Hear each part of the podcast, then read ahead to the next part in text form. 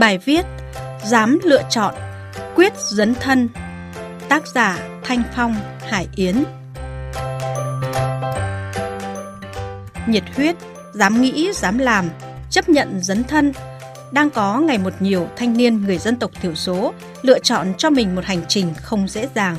Họ khởi nghiệp ngay tại quê nhà, bắt đầu từ những sản vật rất đỗi thân thương và gia tăng giá trị để tạo nên nguồn thu tốt hơn cho cộng đồng.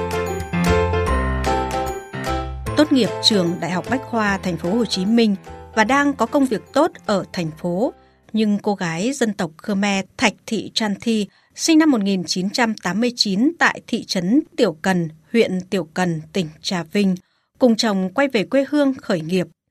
Như rất nhiều thanh niên nông thôn từ quê lên phố học tập, rồi mưu sinh, nhưng vẫn luôn đau đáu về quê nhà, thì thương người dân nghèo quê mình không sống được với nghề trồng dừa, thương những thanh niên phải bỏ nghề phiêu bạt đi kiếm sống. Thông thường, cây dừa phải mất 5 năm chăm sóc mới đến thời điểm thu hái, nhưng giá thường rẻ như cho. Làm sao để người trồng dừa có thể sống với nghề? Chan Thi bỏ công sức tìm kiếm câu trả lời. Tôi thấy nước ngoài có sáng kiến tăng giá trị cho trái dừa bằng việc thu mật từ hoa dừa. Tôi nghĩ mình cũng có thể làm được như thế từ dừa Trà Vinh. Cô gái tự tin. Từ ý tưởng cùng với quyết tâm mạnh mẽ, cả hai vợ chồng Thi vận dụng tất cả các kiến thức học được từ trường đại học, rồi tìm hiểu kinh nghiệm thực tế để có thể thu mật hoa dừa.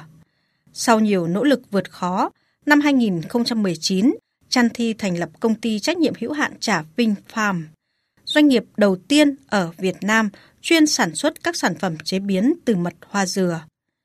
Vấn đề đau đầu nhất chính là vốn hoạt động.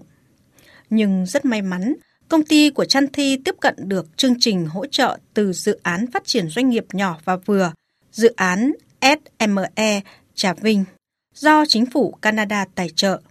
Với khoản kinh phí 300 triệu đồng nhận được, Thi đầu tư và mua sắm thiết bị máy móc hiện đại. Đến nay, nhiều sản phẩm của công ty trách nhiệm hữu hạn Trà Vinh Farm đã xuất hiện trên thị trường, nhận được sự phản hồi tích cực từ người tiêu dùng – Ủy ban Nhân dân tỉnh Trà Vinh cũng chứng nhận sản phẩm nước uống mật hoa dừa đạt OCOP 4 sao.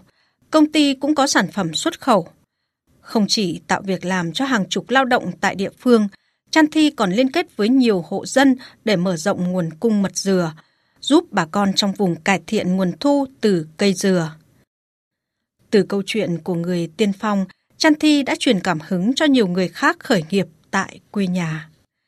Với những đóng góp cho cộng đồng, Thạch Thị Chan Thi vinh dự đạt giải thưởng Lương Định Của năm 2021, phần thưởng cao quý của Trung ương Đoàn Thanh niên Cộng sản Hồ Chí Minh dành cho nhà nông trẻ tiêu biểu xuất sắc năm 2021. Chàng thanh niên Lường Văn Quang, sinh năm 1992 tại bản Sôm, xã Mường Đăng, huyện Mường Ảng, tỉnh Điện Biên, tạo nên câu chuyện khởi nghiệp với nhiều điều thú vị.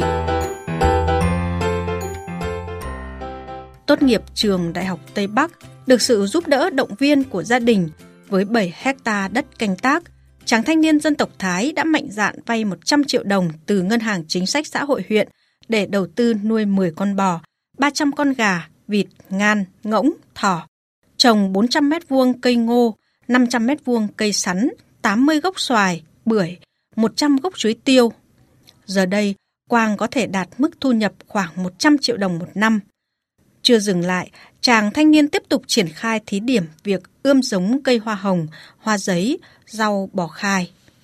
Quang tâm sự, cũng có thời gian em thật sự khó khăn, gà nuôi ra không bán được, chuối chín đầy vườn không tiêu thụ được, rau trồng ra không ai mua. Đó là bởi vì em chưa có kinh nghiệm trong cách tìm đầu ra cho sản phẩm rồi không có vốn để tái đầu tư, gia đình lại neo người. Nhưng em không bỏ cuộc.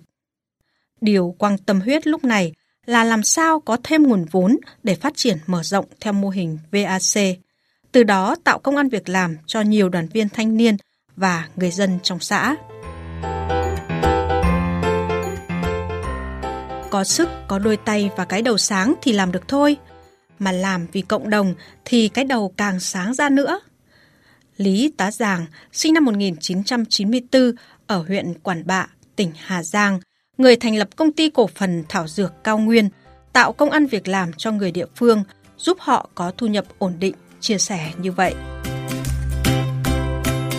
Bản làng đang đổi thay, ở nhiều vùng núi như tại Hà Giang, Lào Cai, Quảng Bình, Quảng Trị đã xuất hiện những tấm gương thanh niên dân tộc thiểu số khởi nghiệp, tâm huyết sáng tạo, làm giàu trên quê hương mình.